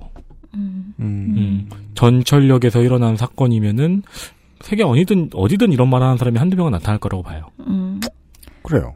경찰은 발표를 통해서 목격자가 착각 발언한 게 착각에 의한 것이었다 이러면서 증언을 뒤집고 자살로 종료를 해버렸고요. 음. 어 아까 말씀드렸던 그 눈이의 피라는 책 있었잖아요. 네. 그 책에 따르면 암살 아까 24일 전에 이란 대사를 만났었다고 했는데 암살 당일 2월 28일에는 이라크 대사를 만났대요. 음. 그리고 이란의 대규모 무기를 판매해온 보포시의 불법 행위에 대해서 이라크 대사가 이제 항의를 한 거죠. 음. 그래서 이를 알게 된 보포시는 안 그래도 영업 정지 때문에 기업 활동이 어려워진 판국에 더 이상 그러지 않도록 팔매를 없앴을 것이고, 아, 팔매가 자기들의 영업을 고만 방해하도록 했을 것이다. 네, 그래서 그랬을 것이다. 이 사람의 결론은 그거예요. 근데 아까 말했던 알게르논 말고도 89년에도 이제 이 사건에 대한 조사는 계속되고 있었거든요. 네. 보포시의 CEO였던 클라이스 울릭 빈벨이라는 사람이 음. 이 보포시 스캔들 재판이 있었는데 네. 89년에 재판 직전에 자동차 사고로 사망을 해요. 보포시의 CEO가 네. 이 사람이 무슨 말을 하려고 했는지는 아무도 모르죠. 하여튼 재판 직전에 이 사람도 자동차 사고로 어, 세상을 떠납니다. 원래 큰 장사하는 조직은 조직 위에 개인이 없죠. 그쵸. 네. 그뿐이 아니에요. 당시에 또 보포시의 동유럽 무기 밀매를 취재하던 사람 캣스 팔크라는 여자 기자가 있었는데 이 사람이 어느 날 사라져요. 네? 그냥 사라져요. 그리고 음. 1년 후에 어, 스톡홀름 운하에서 이 사람 차가 시체와 함께 발견이 됩니다. 그 스웨덴 이상하네요. 이제 다시 어두운 무서운 사람 분위기로 시신이 1년 뒤에 나와요? 1년 뒤에 시신이 나온 건 아니겠죠? 1년 뒤에 시신이 발견이 돼요. 그러면 시신이 1년이 지난 시신인 네, 거예요? 1년이 지난 정확히 차. 1년이 지났는지는 모르겠지만 1년 동안 없어졌다가 시신과 차가 함께 나타난 게그 그쵸. 나라의 수도에 그러게요. 네, 그래서 이 사람의 사망 시점도 어떤 날짜라고 특정되지 않고 84년 11월 18일부터 85년 5월 29일 사이라고 나와요. 아. 이것도 사고사로 사건 종료합니다. 경찰은 이후에 여러 뭐 추적도 있었고 뭐 탐사 보도도 있었고 그랬는데 어, 동독 정부의 지시에 따른 것이었다는 어떤 뭐 폭로가 있었어요. 네. 당시 동독에서 핵무기를 뭐 만들려고 하고 있었고 네. 캐치팔크가 그걸 쫓고 있었다. 그리고 음. 캐치팔크가 남자친구한테 나 요번에 굉장히 큰 건을 잡았어 이렇게 얘기를 했었대요. 사라지기 한 일주일쯤 전에. 음. 아하. 그래서 어, 암살의 배후 세력으로 보포스를 지목하는 또 다른 이유가 있어요. 아까 보면 이제 당연히 이익하고는 상관이 있죠. 팔메 주, 죽음이. 음. 근데 이제 이 본데손 책에 보면은 네. 팔메가 인도의 라지브 간디하고 굉장히 친한 사이였대요. 음. 그래서 이를 이용해서 사실 이 무기 산업이 그 당시 잘 안 되고 있었거든요. 그래서 음. 되게 파업도 많이 일어나고 막 이런 상황이었어요. 음. 그러니까 수상이니까 자국의 경제를 활성화시키는데 노력을 해야 되잖아요. 네. 네. 그래서 인도 순방을 할 때 보포 씨를 데려갔어요. 음. 그래서 무기를 인도에 판매할 수 있도 왜냐하면 인도는 분쟁 지역이 전쟁 지역이 아니었으니까 음. 그래서 다리를 놔줬다고 합니다. 근데 해외 순방을 떠날 때 이제 소개를 해주면서 이때가 내수 시장의 한계 때문에 대량 해고를 해야 되는 상황이었대요 보포 씨가. 음. 그래가지고 이 둘을 중계를 해줬는데 이 보포 씨가 인도가 사실 깨끗한 나라가 아니었잖아요 당시에. 그래서 뭐 거리가요? 아니면은 정, 어, 정치가요? 어, 경제 활동이. 네. 그래서 제 3국의 이 무기 판매권을 보포시가 인도에서 따내려고 네. 3국의 유령 회사를 세운 다음에 인도 정부 최고 지도자에게 리베이트를 거액의 리베이트를 줬대요. 음. 근데 그 규모가 미화로 1,160만 달러, 약 130억 원에 달하는 리베이트를 줬다고 합니다. 80년대에 80년대. 천만 달러가 넘는 네. 그래서 1986년 3월 24일에 팔메가 암살된 지 한 달이 지나지 않은 시점에서 이제 인도하고 무기 계약을 딱 맺어요. 이게 3,235억 원 상당의 무기 계약. 어. 근데 이거는 팔메가 다리를 놔준 덕분이잖아요. 놔준 덕분이기는 하지만 무기를 보내지 않도록 금지를 시켜놓은 상황이잖아요. 음, 음. 그러니- 영업을 정지시킨 상황이었는데 그래서 보포스와 팔메 암살의 연관성은 밝혀지지 않았지만 리베이트 스캔들은 이제 인도의 탐사 힌두지라는 신문에서 탐사 보도로 확인이 됐습니다. 탐사 보도지 이름이 음. 힌두라는 것도 되게 특이하네요. 더 힌두. 아니 뭐 조선이 탐사 보도를 해도 아, 하기사. 네. 얼마 전에 공개된 미국의 그 CIA 자료예요. 이제 어. 시간이 지나면 이렇게 공개가 되잖아요. 네. 어. 여기에서 보면은 몇 팔- 년도 자료예요? 1988년. 아, 오, 저 마크. CIA 자료를 들고 오셨어요? 저 마크 찍혀 있는 거 실제 눈으로 보니까 되게 신기하네요. 아 물론 오락실에선 많이 봤어요. 아, 그죠? 네. 그 기계를 켜면 CIA 음, 마크부터 음, 음. 나오잖아요. 옛날에. 네, 예. 여기 보면은 이제 무기 산업하고 팔매 암살이 관련이 있을지도 모른다 이런 뉘앙스가 있고요. 그 다음에 이 라지브 간디하고 어, 이 보포스하고 리베이트에 대해서 다루면서 네. 여기에 대해서 이제 이 탐사 보도로 드러났기 때문에 이것과 관련해서 보포스에 대한 수사를 계속 해 가야 했으나 네. 음. 스웨덴에서는 이 라지브 간디와 이 스웨덴과의 관계가 있기 때문에 이 사람한테 치명적인 일이 됐을 건가 봐요. 이 리베이트 스캔들이 밝혀지면. 음, 음. 그래서 스웨덴 안에선 수사를 중단했다. 이렇게 나와 있어요. 음... 더 이상 깊이 수사를 들어가지 않았다. 음. 외교 관계 때문에. 그 저도 옛날에 베트남권 취재하면서 그 CIA 문서를 뒤져봤었는데 네. CIA 문서에는 거의 그렇게 써 있더라고요. 뭐라고요? 더 이상 깊게 들어가지 않았다. 그러니까. 외교적인 문제 때문에. 네. 근데 여기에 팔매 죽음에 대해서는 깊이 다루지 않았고 네. 또 CIA도 사실 배후 세력 중에 하나잖아요. 암살 배후 세력 중에 하나잖아요. 그런 일도 가끔 한다고 알려져 있습니다. 네. 그래서 그래서 용의자 중에 하나니까 그래서 그런지 하여튼 거기에 대해서 깊이 다루지 않았고 오히려 무기 산업과 연관이 있는 것이 아닌가 싶다. 그리고 이것이 그 다음 스웨덴의 어, 총선에 어떤 영향을 미칠 것이다. 뭐 이런 전망 같은 게 써 있었어요. 음, 아. 음. 결국은 이제 화이트하우스에 오발 오피스에 보고하기 위한 그쵸. 문서이기 때문에 네. 우리가 뭘 잘못했다 이렇게 어, 땅을 치고 후회해야 되겠다 음. 이런 것이 아니라 음. 예 아, 스웨덴과 인도의 관계는 어떠어떠해서 스웨덴은 무슨 무슨 일이 있을 것 같다. 음. 정도의 보고로 끝났다. 네. 이런 CIA의 문서를 음, 북극여우님이 형광펜으로 줄쳐놓은 문서를 네. 저희가 지금 보았고요. 네. 저 사인은 누군가요? 플리? 아니요, 파일. 아, 파일이구나. 뭐야 너 거꾸로 보니까. 졸려? 아 아, 거꾸로 보면 help가 플레이. 그, 거기까지 얘기를 들었습니다. 이 이야기는 처음에 개인의 죽음에서 시작했다가 네. 80년대의 중동의 화약고 조성 분위기에 음. 편승해서 국제사회가 뒤로 어떠어떠한 거래를 했는가 이런 얘기까지 발전하게 됩니다. 음. 그러게요. 네. 80년대의 세계 정치사에 마쿠를 구경시켜줍니다. 아 놀라운 사건입니다.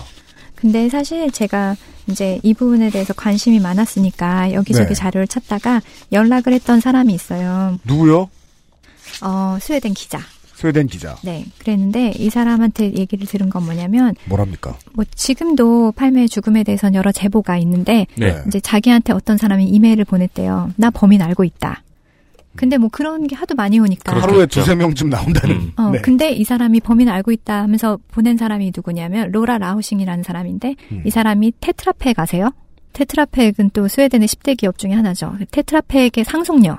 테트라팩 우리로 치면 뭐 무슨 주스, 과일 주스 뭐 이런 이런 거 팩을 음. 다 공급하는 회사거든요. 아, 팩을 공급하는 회사예요? 예, 예, 예. 어, 저는 또그 아. 방파제 테트라포드를 공급하는 회사인 줄 알고. 지금 스펠링을 읽는 순간 딱 떠올랐어요. 아. 아, 보면 아실 거예요. 시장 네. 점유율이 엄청난 회사거든요. 우유팩 패키지 만드는 회사. 네. 뒤지면 우리나라 우유에도 밑에 테트라팩 써 있습니다. 어. 그렇죠. 그 옛날 삼각보리부터 시작해서 네. 굉장히 많은 코리아도 있고 채용 정보도 있고 그러네요. 네, 엄청 큰 회사예요. 네. 아무튼 그 테트라팩의 상속녀였던 거예요. 자기한테 편지를 보낸 사람이. 음. 근데 이 사람이 나 범인을 알고 있는데 경제인 모임에 가서 이야기를 하다가 우연히 듣게 됐다.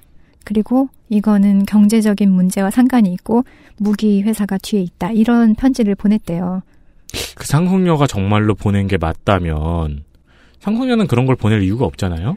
근데 이 상속녀가 편지를 처음에는 이 사람 의심을 했는데 몇 차례 주고받다 보니까 편지를 쓰면서 근데 나 이거 말하면 죽는 거 아닌지 모르겠다. 내가 음. 죽, 죽더라도 뭐 이거를 뭐 밝혀달라 이런 식으로 메일을 주고받았는데 근데 이 상속녀가 사실 약물을 했던 뭐 전력도 있고 그래서 이 신빙성에 대해서 완전히 믿을 수는 없었죠. 그렇지만 이 사람이 나 이거 말하다 죽는 거 아니야? 정말 편지 안에 이런 내용이 있었다는 거예요. 네.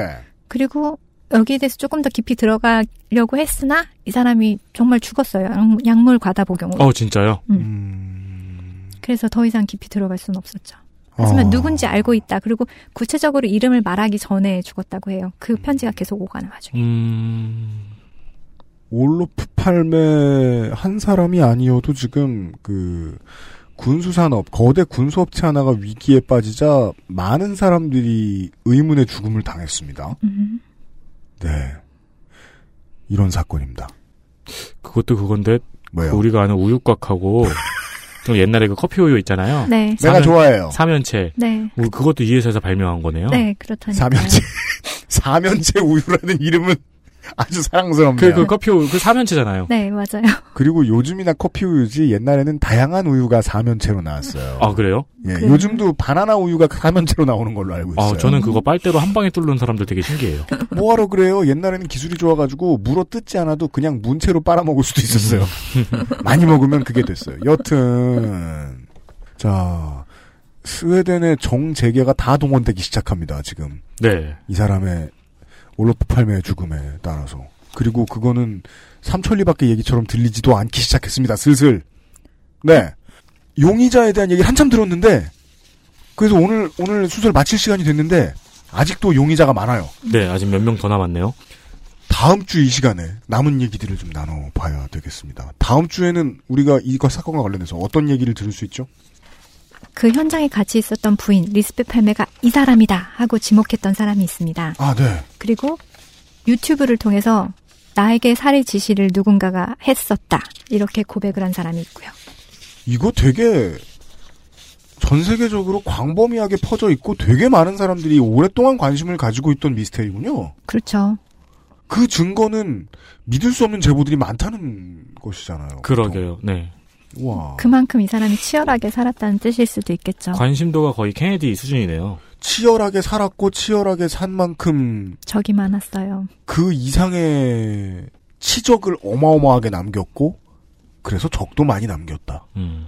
이게 한국어로 많이 소개가 되지 않았다는 게 너무너무 신기한 밤입니다. 네, 그렇습니다. 또 영어로 번역된 책도 하나밖에, 그, 나온 책도 하나밖에 없다는 것도 신기하네요. 네. 그리하여 이 나라 저 나라 원어 문서들을 지금 가득 들고 계신 북극 여우님하고 다음 주에 다시 한번 만나 뵙도록 하겠습니다. 네. 예. 수고 많으셨습니다. 감사합니다. 그것은 알기 싫다는 나의 마지막 시도 퍼펙트 25 전화 영어에서 도와주고 있습니다. XSFM입니다. 내 인생의 6개월이 그냥 날아가 버렸어. 한국인 가게에서 일했지. 퇴근하면 집에 그냥 있었지. 친구도 못 만들고. 워킹 홀리데이 진짜 별로야. Um, excuse me. Why don't you call Perfect 25? 뭐? Perfect 25. 그래서 뭔데 그게? Perfect 25 English phone call service. 이거 말하는 거야? 퍼펙트25.com? Oh, you got it right. 콕 집어 콕. 식구가 많아도 나 혼자 살아도 김치는 콕 집어 콕.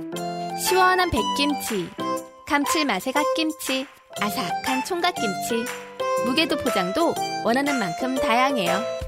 그러니까 김치가 생각날 땐 콕 집어 콕. 카카오톡으로 지난 수업 내용을 확인하고 반복해서 연습할 수 있습니다. 늘어난 실력을 매일 알려주는 전화 영어. Perfect 25.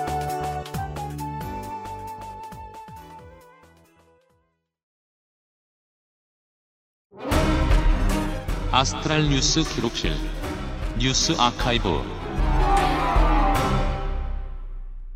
아유, 241회 토요일 순서에 웃었다가, 어, 지금은 되게 흥미와 공포에 사로잡혀 있어요. 그, 이, 암살 소식 때문에요? 네. 음.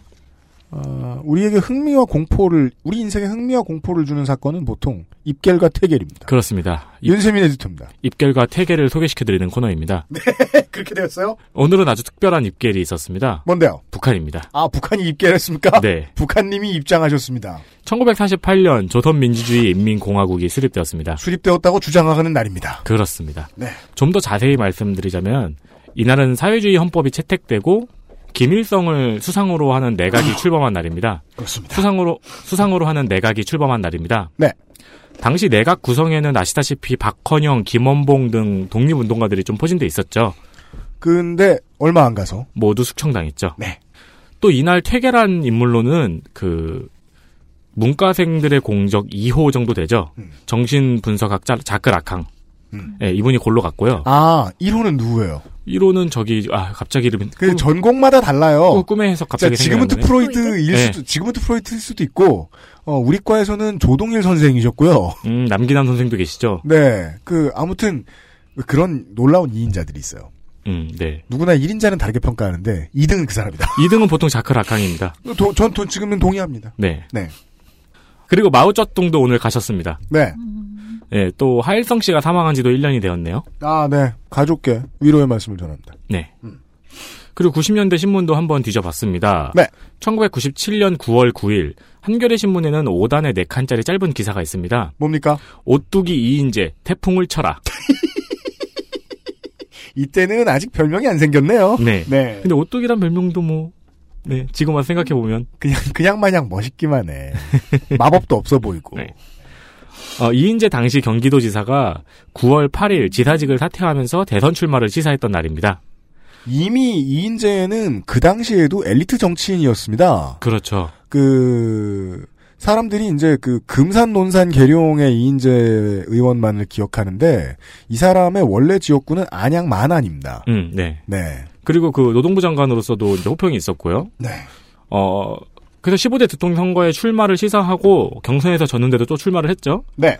15대 대통령 선거의 득표수를 보면 김대중 40.4%, 이회창 38.7%, 이인재 19.2%입니다. 그렇습니다. 그러니까 역사적인 날이죠. 그리하여 말지가 전하는 당시 여당의 이제 첫 번째 반응은 이인재 이 였습니다. 네. 그 한마디가 어, 지금까지의 한국 현대사를 참 많이 대변을 해주고 있습니다. 네. 이때 나왔던 유명한 카피라이팅이 있죠. 뭐요? 이인재를 지금은 김대중이 된다. 그렇습니다. 처음에 이제 그 대선 레이스가 이번 대선 레이스가 많이 이제 달아오르지 않았을 때 네. 새누리당은 결코 집권할 수 없다라는 이제 인식이 팽배해 있을 때 이 말을 패러디해서 그런 얘기를 많이 하고 다녔죠. 홍준표 찍으면 홍준표 된다. 네, 네. 이건 이제 그 저 젊은 친구들이 부모님한테 하고 다니는 대표적인 거짓말이었죠. 그 이인재 씨가 이제 시- 드디어 씨가 되셨습니다. 피닉스에서 네. 이제 인간계로 내려오셨어요. 인간계로 친히 내려오셨죠. 그 전에 말이에요. 그 국민신당을 창당하고 어, 아까 지금 이제 윤세민 기자가 얘기해준 500만 표의 기적을 일으키고 음. 호련히 사라진 뒤에 사라지지 않았어요. 국민신당은 더 갔습니다. 지선도 치렀어요. 네. 근데 그 지선에서 단 한 군데 기초자치단체장을 이겼는데 그게 논산시장이었나 그랬어요. 음, 그때부터 이도저도 안 되면 여기 출마해야 되겠다고 털을 잡았던 것 같아요. 그 이인재 이야기하니까 생각나서 말씀을 드립니다. 문재인 정부의 오늘 이 있기까지 여러 가지 변수가 있었는데 그 중에 조상 중에 조상을 하나 소개를 해드립니다. 네. 이인재가 있었습니다. 또 이거 상관없는 얘기인데 생각났어요. 제가 아주 어렵고 복잡한 과정을 통해서 다시 말해 정사계를 뒤져서 그 기록들을 좀 뒤져봤는데 왜냐하면 정치인들이 그 정, 당적을 옮기는 기록 같은 거는 기록하는 사람들이 많지 않아요. 네, 네.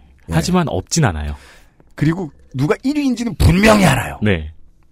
근데 저도 이게 완벽히 다 제- 아카이빙이 된 것을 본 적이 없기 때문에 음. 확신은 못 하는데요. 대체적으로 음.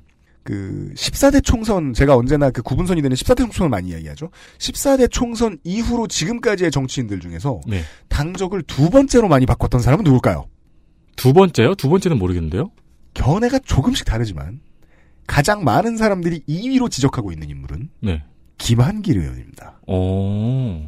처음에 민주당으로 시작할까 하다가 신한국당으로 들어갔다가 네. 처음부터 되게 저 퐁당퐁당 많이 옮겨 탑니다. 네. 예. 나중에 열린우리당을 창당하는데 큰 공헌을 했다가 나중에 열린우리당을 버리는 것도 빨리 하죠. 음. 네. 어, 그냥 생각나서 말씀드려봤어요. 김한길 의원의 지지자가 별로 없길래 이 재밌는 사람을 왜 안 따라가? 근데 이, 왜- 이쪽에 피닉스거든. 근데 왜 굳이 2위를 말씀하신 건가요? 그냥 김한길 의원에 대한 애정이 있어요. 늘.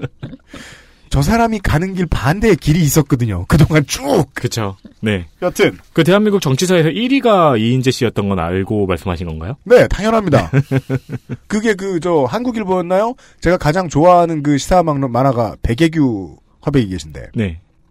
그, 이분이 이인재 씨를 가장 잘 표현하는 분이셨어요. 음, 음. 그분의 그림 중에 이런 게 있었어요. 그, 민주당에서 이제 다시 한번, 저, 한나라당으로 돌아가면서. 네. 그, 캐리어를 들고 있는데, 스티커가 너무 많이 붙어 있는 사람들. 네. 수집가. 아, 예, 하나 정도 더 할 수 있겠습니다. 마지막 네. 소개해 주시죠. 1974년 9월 8일입니다. 음. 제럴드 포드 대통령이 닉슨을 사면했습니다. 그렇습니다. 지난번 도끼만행 사건 이야기를 전하면서 유승균 PD님이 언급을 했었죠. 네. 사실 우리도 비슷한 역사가 좀 많이 있어요. 그래서 사면이라는 단어가 주는 뉘앙스가 좀 부정적입니다. 그렇습니까? 기업 총수 사면, 뭐 네. 사면발이, 사면초가 좋은 단어가 하나도 없잖아요. 사면체 우유를 우리가 알아내긴 했는데. 아 사면체 우유는 좋네요. 네, 여튼. 네. 근데 지금은 아직 판결은 안 났지만 네. 현재는 우리나라 최고의 파워와 음. 전직 대통령이 지금 빵에 가실 수도 있는 상황이잖아요. 맞습니다. 그러니까 과연 몇 년 내에 우리가 사면이라는 단어를 또 듣게 될지 음. 아니면 그런 단어를 듣지 않게 되는 첫 사례로 남을지가 어, 미리부터 좀 궁금하더라고요. 그렇습니다. 우리가 이제 이번 주말에 내내 에, 올로프 팔매에 대한 이야기를 들으면서 어, 외교란 참 무시무시하구나 네. 이런 생각을 하게 됐는데 내치도 무섭습니다. 내치는 뭐 가족들끼리 사는 나라를 다스리는 건가요? 내부에도 외교를 해야죠. 그렇죠. 네. 네. 경북의 표심이 이것을 결정할 것입니다. 음. 차후에. 경북의 세력과 타협을 해야 할 만큼 그들이 무섭게 잔존한다면 네. 아마 지금 경북과 대구를 개척하느라 매우 고생한 그 전까지의 그러니까 그 민주당 출신의 정치인들이 사면에 대한 얘기를 들고 나올 가능성은 그러니까 있습니다. 한 번쯤은 이슈가 되긴 할 것 같아요. 네. 그것도 다 과정이 있어서 그러는 거고, 네. 지금 이제 곧 판결 받으실 그분에 대한 애정이 있어 그러는 건 아닙니다. 그 전두환 대통령 처음에 어, 유죄 판결 나왔을 때는 사회 분위기상 사면이란 말은 꺼내지도 못했어요. 사회 분위기상 사면이라는 말은 꺼내지도 못했다는 문장이 중요합니다. 사회 분위기가 결정해요. 음. 네. 어떻게 변할진 모릅니다. 네. 경북은 사람 사는 곳이 아닌 줄 아시는 분들이 있는데 요즘 들어서 아니거든요. 거기 표 많습니다. 뭐 여튼 과거를 돌아봤습니다. 윤세민 에디터였습니다. 네, 감사합니다. 네. 다음 주 이 시간에요. 어, 아마도 주말 순서, 금토일 순서가 될 것 같습니다. 다시 한번 올로프 팔메와 관련된 미스터리를 좀 따라가 보겠습니다. 네. 예. 그리고 다음 주에는 어, 스피치 연습과 피부 관리를 병행하고 있는 박래군 소장을 만나겠고요. 아, 그래요? 병행하고 계세요? 안, 해- 안 하면 갈굴 거예요. 아니, 바쁘신 분인데. 누군가 이렇게 진심어린 개갈굼을 해줘야 더 예뻐지실 것이다. 윤세민과 유승균이었습니다. 다음 주 이 시간에 뵙겠습니다. 그것은 알기 싫답니다. 들어주셔서 늘 감사합니다. 안녕히 계십시오. XSFM입니다. I D W K